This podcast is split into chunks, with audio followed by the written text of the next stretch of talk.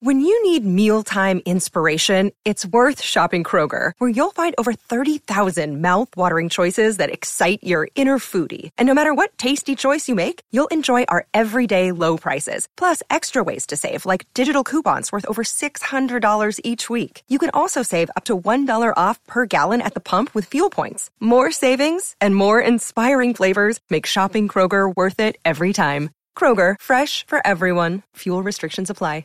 With threats to our nation waiting around every corner, adaptability is more important than ever. When conditions change without notice, quick strategic thinking is crucial. And with obstacles consistently impending, determination is essential in overcoming them. It's this willingness, decisiveness, and resilience that sets Marines apart. With our fighting spirit, we don't just fight battles, we win them. Marines are the constant our nation counts on to fight the unknown. And through adaptable problem solving, we do just that. Learn more at marines.com. Hey everybody, it's Matthew Coller here. We're talking Vikings football five days a week on Purple Daily, available on Apple, Spotify, and the SKOR North app or wherever you find your podcasts. And look, if you're tight on time right now and you can only listen to one segment from today's show, here it is. All right, welcome back to Purple Daily. Matthew Coller and Brian Murphy. We welcome to the show from Pro Football Focus, our buddy George Chahrouri. What's going on, George? What's happening, guys? Live from the Cincinnati Y, uh, George Chahrouri. um, so, uh, uh, George, this NFC race, man, I want to start there. It's been super fun to watch. And uh, two weeks ago or so, we're like, oh, Vikings are in pretty much. You know, it's going to be fine. And then all of a sudden, Los Angeles emerges. Like with the rays of the California sun behind them, they are in the race all of a sudden. What are we to think about the Vikings trying to hold off the newly emerging Los Angeles Rams?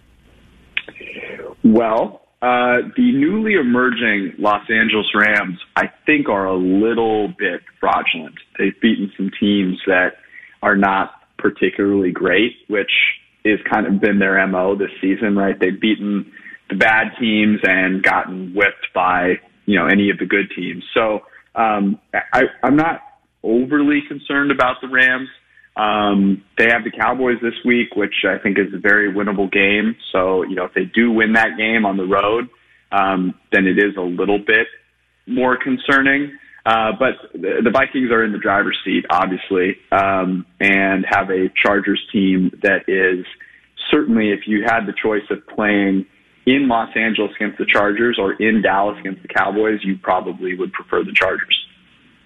Uh, George, staying a little bit here in the NFC North, uh, a, a, matchup I don't think anybody really cared about a couple of weeks ago. A little more intriguing now. Uh, Chicago visiting Lambeau Field and Green Bay, which, as you mentioned, with the Vikings being in the driver's seat for a playoff spot, the Packers are still in the driver's seat for the NFC North title. That said, uh, Mitch Trubisky has sort of gotten off the autopsy table and showed himself to be somewhat productive here. What do you look at in this game? Because people in this market are going to be following hoping for a Bears upset that maybe isn't as unlikely as it was, say, three weeks ago?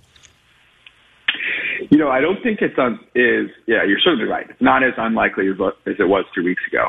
But I think the real reason that it's not that unlikely of an upset has more to do with the Packers not being nearly as good of a team as their record indicates. Their offense has really not gotten any better with uh, Matt LaFleur there.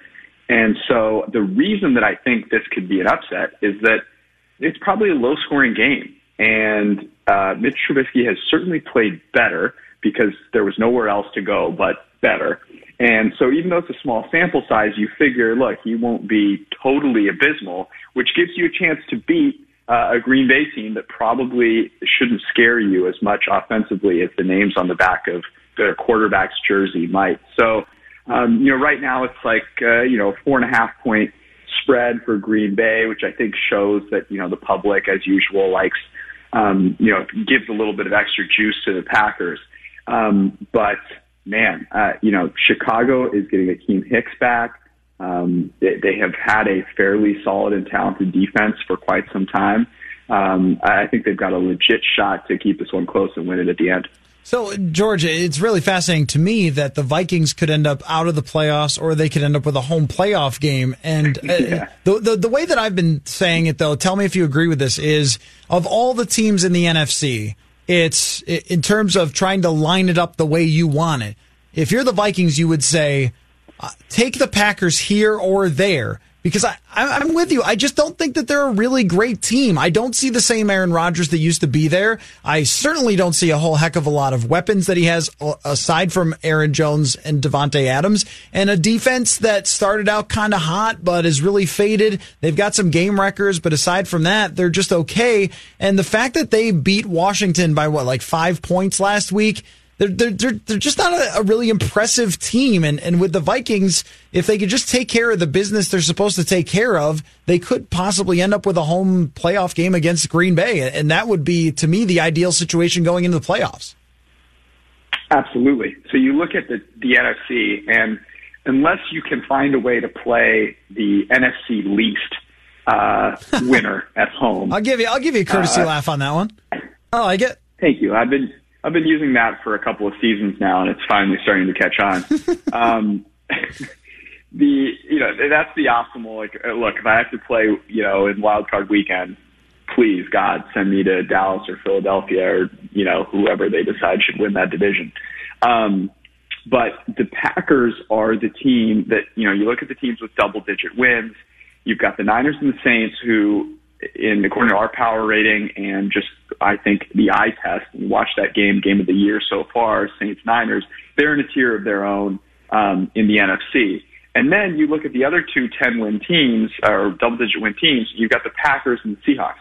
The Packers and Seahawks are both fraudulently at 10 wins, but the Seahawks have the better quarterback. And so if you're in the playoffs and you're like, okay, which team do I want to play? Uh, you want the team that has got, you know, that has kind of got there by hook or by crook, but still their quarterback is playing kind of mediocrely. If you have to face Russell Wilson in a close game, he, he's just been so good this season. He's the MVP of the NFL uh, this season. I know it's unpopular because Lamar Jackson has been so great, but he has played the best at the quarterback position this season. Um, so it's certainly the Packers uh, of that group that you want to play. I, I, you're dead on with that. Uh, George, you picked up where I was going to ask you about the MVP race a bit here. Obviously, Lamar Jackson is the breakout star.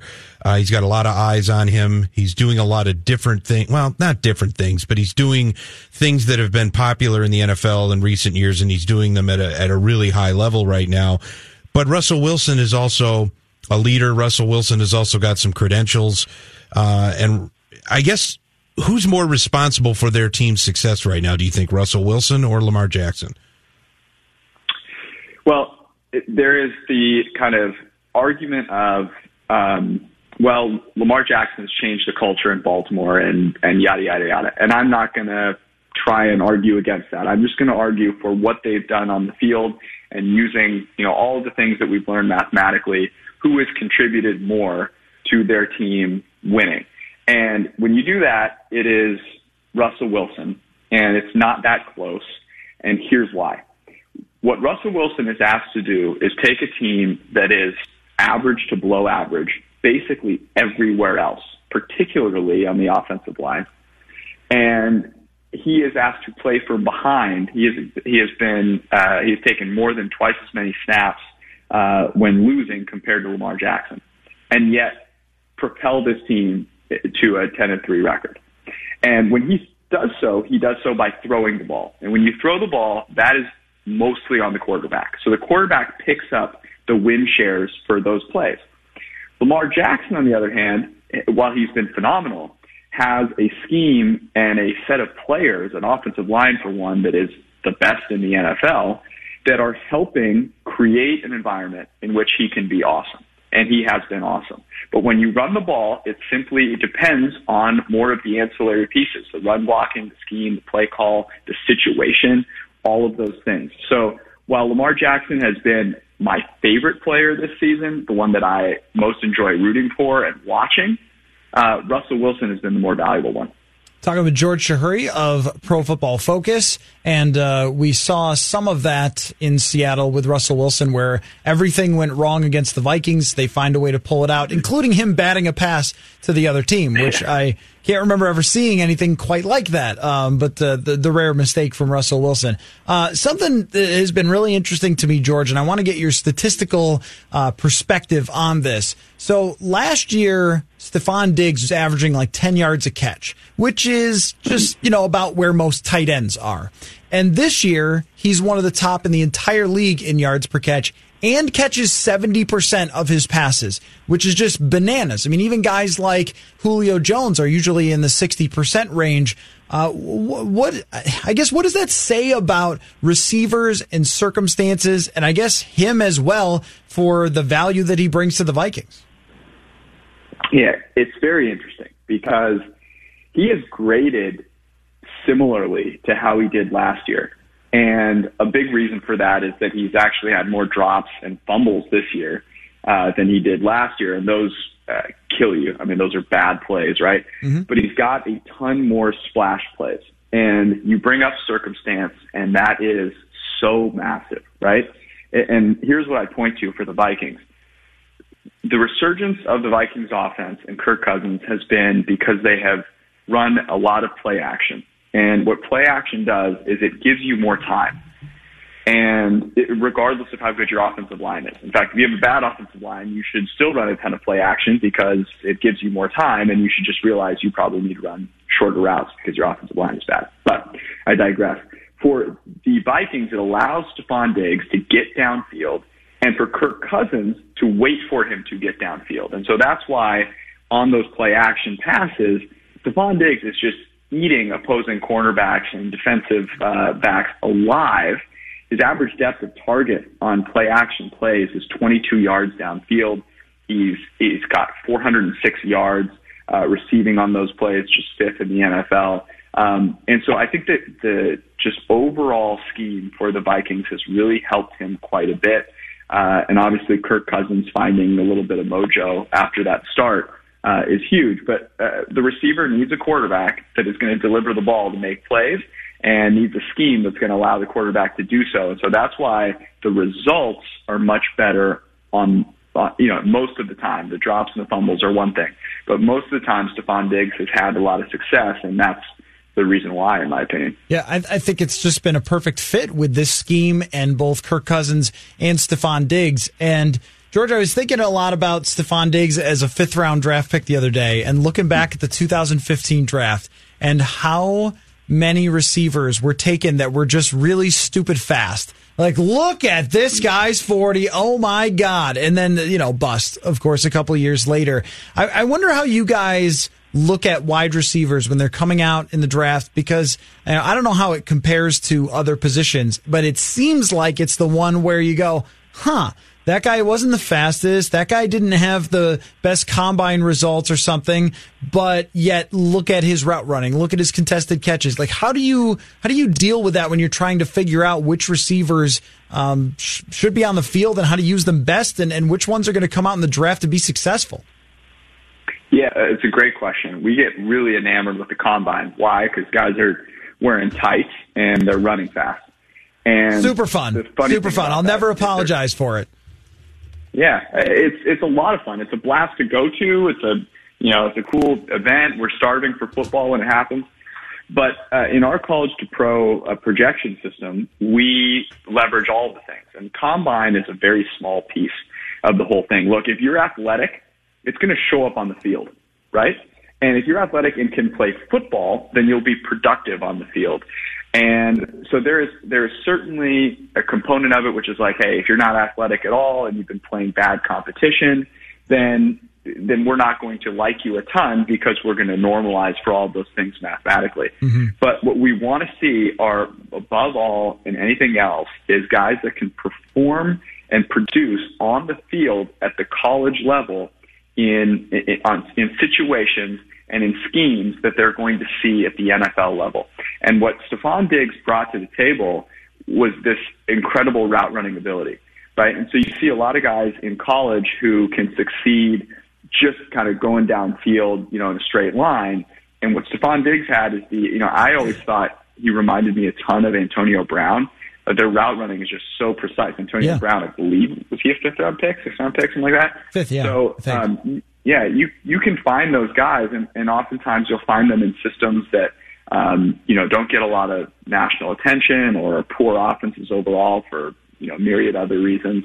Um, so uh, you know, there's it's obviously the draft is hit or miss, but you can increase your chances of hitting by just not overweighing things that don't matter that much, and the combine is one of them. George, I wanted to uh, pivot to the defending world champions. Now, putting aside all of the, the latest off field, uh, you know, kerfuffle and, and stuff that we Yeah. already uh, we got into at the top of the hour, they're ten and three, but they they they don't feel ten and three. They don't look ten and three, and they they certainly don't look intimidating. Uh, opponents don't seem to be scared too much of the Patriots. If I'm a Patriots fan, and I would never be that, uh, but if I am, what what concerns me most at this point? Well, it's. Uh, I was just talking about this with a couple guys downstairs, and I think what it is is that usually when they're struggling, they've got this well butt, and the well butt has always been ah, they've got Gronk and they're not using him right now, and they don't have Gronk, and so they can't use him now, and they won't be able to use him later. And last season, the struggles were on the defensive side of the ball, and you said to yourself, well, at least they've got Tom Brady, right? And now the struggles are on the offensive side of the ball. And Tom Brady looks kind of depressed back there, right? and they have they have gotten rid of the two most athletic guys that they had running routes for them in Josh Gordon and Antonio Brown. And right now they've got guys on the outside that just, I mean, I, I think they can't win against anybody and they they aren't a they they're not smart enough. They don't have such a keen sense of the scheme to win with intelligence, which is what Brady has always been able to rely on. Right? He knows so well what he's going to do that he gets rid of the ball as quickly as anyone else, delivers it on time and accurately. But you can't do that if guys aren't getting open. And Brady's not going to scramble around for three plus seconds and then you know take off. So he does rely on that to a certain extent. I agree with you. They don't feel ten and three. Um, they're lucky because they have such an easy road. And this year, they've lost to the teams they're supposed to lose to, which kind of sounds like, oh, well, that's okay. They lost to bad teams last year. But that was the thing. They lost to bad teams last year, and you just kind of wrote it off because they did beat, you know, Kansas City in that crazy game in, in New England, right? Um, they they had some wins that gave you encouragement, and I think this year they just don't have any wins that have given you encouragement. I mean, they've been they've been hanging in games with trick plays, to be perfectly honest. So um, it, it doesn't seem like there is a real reason to be optimistic about uh, their receivers all of a sudden gaining athleticism or learning the scheme perfectly.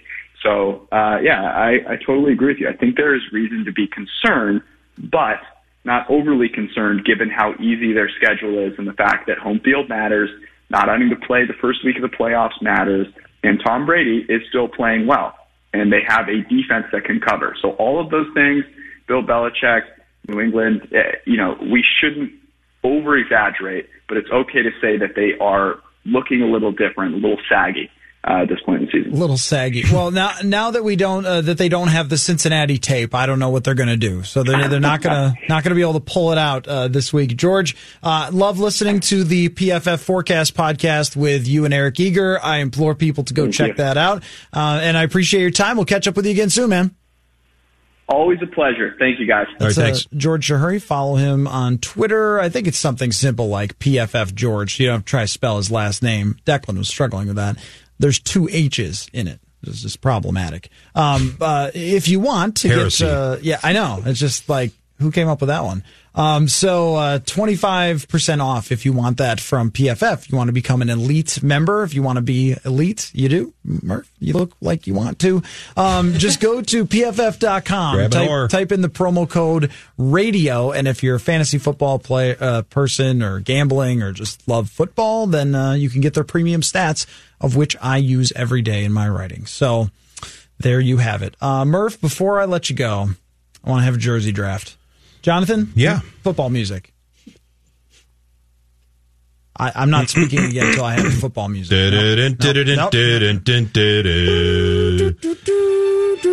There we go. All right, okay. Jersey draft. All right, Jonathan, you're in. Any sport or only football? Just football, okay? Hmm. Here's why. Because I assigned myself the first pick, and I'm picking the Los Angeles Chargers in the powder blue. Number one overall pick in any jersey draft of football. I will take the Los Angeles Chargers. I hope they wear powder blue on Sunday because it's the freaking best. It's a great logo. The white helmet is amazing. Yes, Chargers have the best jersey in football when they wear powder blue. I was unprepared for this, so now I'm just kind of racking through my brain, going through my childhood almost. Like, what did I really want to do? And yes, Jonathan? Can I go with one? I'm gonna. Sure, you go second. Yes. I'm gonna take the old school orange Broncos jerseys. 'Cause that Ooh, the orange crush? Wow, okay. Go with Those- colorful. I love those. At the They're just- top of the draft, Jonathan, you're not even going to wait for them to drop, huh? I mean, Okay, I'm not going to fight it. You're it. catching me out on Those are classic. on, on an island here, but I'm going with that one. That's the one at the top of my head not here. not the recent one that has No, no, like no, the no, no. dark blue mm, stripe that goes up No. the nipple. No. I want the old I school don't like one. that the either. orange with crush the, like, one. The old Yeah. like B logo and the Bronco coming out of The it. The D logo. D logo, yeah. Okay, That's in Denver. Yeah. go ahead, Murph. Broncos. Uh. I, I got to go with the Steelers. They were my team growing up. You know, the black and the gold. And I and I what I love most about it is that I think they still do this. Maybe they don't, but I think they're the only team with just the one the logo Yes. on one side. Correct. Correct. Yep. And I like that because that says. All you need is one logo. We're the Pittsburgh Steelers. We're going to leave the other side blank. Yep. To hell with everybody. If you're not on the right side and can't figure out who we are, and even the logo of itself, it's got it's got Union history. It's the Yes. United Steelworkers history to it. Um, they haven't they haven't messed around much. I mean, every team's got that old school original, you know, out of the 30s jersey that they've marketed. But otherwise, Mm-hmm. Yeah, the they've Bumblebees. They've, left it alone pretty much, and uh, you know, they've obviously gone on to win some more Super Bowls. Uh, looking damn good in those. I will pick the Oakland Raiders, and Mm. uh, I will always think of them as the Oakland Raiders, just like I will always think of the Chargers as the San Diego Chargers. Never the LA Raiders. If they change anything when they move to Vegas about this jersey combination and that logo, it is the perfect logo for what they have been in football history. It is not going to mean as much when they go to Vegas, but right now it is just the best. The people dressing up like complete lunatics in the you know in that terrible stadium that they have there. It's it's just the perfect the Coliseum. Yes, That's not terrible. It's What? a great stadium. I mean, it's in horrible shape. Yes, the thing is. is, like, the bathrooms don't even work. And I still got the baseball field out there, The- too. the- which again, awesome, and I love it, and uh, I think it's just perfect for a bunch of pirates running around out there. So yes, uh, I will go with the Oakland Raiders. So our first, my first pick was Los Angeles. It's my show, so I decided to do this only so I could talk about how great the Chargers are in terms of their jersey. You went with Denver. You went with Pittsburgh, Oakland. Who's next, Jonathan? Uh, I'm going to go kind of along the same route Brian went. 90s Vikings jerseys, either the home or the away. Going it doesn't matter. They're great jerseys. It They're is a great simple. logo. Yeah, it's just you got that purple, you got the simple white with like the hoop of the purple and yellow. And that's Correct. different than now. They're a little more Yeah. streamlined now, aren't Yeah. they? It seems like it. Um, but the yeah. horn, the horn brings it all together. I, they they finally made the helmet match with the jersey this year, so good for them on that one.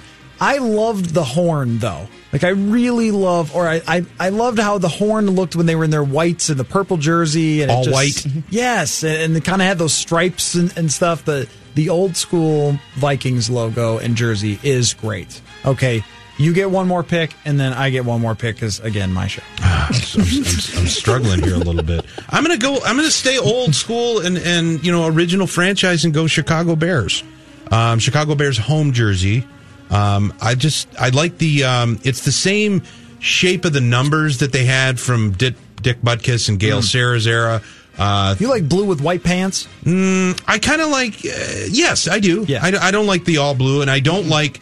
I do like the old all white that they used to wear until the early '80s because the Super Bowl team had the white jerseys Oh, and the blue right. pants, Yeah. and they still have that. I'm not a yeah. huge fan of that, but I like the the the C too. It's very simplistic. Orange and blue is a good color together, and uh, they're what the oldest franchise, aren't they? Sure, I think Aren't they? 1920 sounds about right. I mean, if you said it at a party, I'd be like, "Wow, how about that?" Um, if I'm ever hanging with you at a party, just put a bullet. Never mind. I don't even go to parties. I know. I just watch football tape and bowl games. Bowl games. Very excited about bowl games. I'll pick the last pick, 49ers. Great jersey for Yeah. 49ers. When, when they went The back to When they went back to the old school, which is what they wear now, it's just perfect. It is the perfect sports uniform. So there is your uh, impromptu jersey draft, and I'm really glad the Chargers exist so they can wear their powder blues. And just a big shout out too to the, the Cardinals. I don't like that they're in Arizona, but I love the bird. The Yeah, angry the bird is great. The bird is awesome. And it's gotten angry over the years too.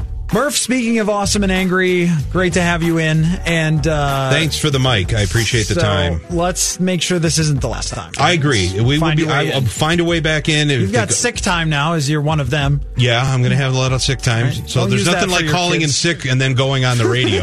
They'll never know. Uh, all right, that's it for the show. We'll uh, catch you later. All right, see you folks. The South Dakota Stories, Volume 2. I could see beyond the Black Hills and the way they called for exploration. I could feel the air, the way it paints against skin and fills hungry lungs. I could hear the way the water ran for miles and the way the bison grazed, the way our boots meet the earth as we step past expected. I could imagine my time in South Dakota, and I wish to go back because there's so much South Dakota, so little time. This holiday, whether you're making a Baker's Simple Truth turkey for 40 or a Murray's Baked Brie for 2, Baker's has fast, fresh delivery and free pickup, so you can make holiday meals that bring you all together to create memories that last. Baker's, fresh for everyone. Free pickup on orders of $35 or more. Restrictions may apply. Get more ways to save at the Buy Five or More Save $1 each sale. Just buy five or more participating items and save a dollar each with card. Baker's, fresh for everyone.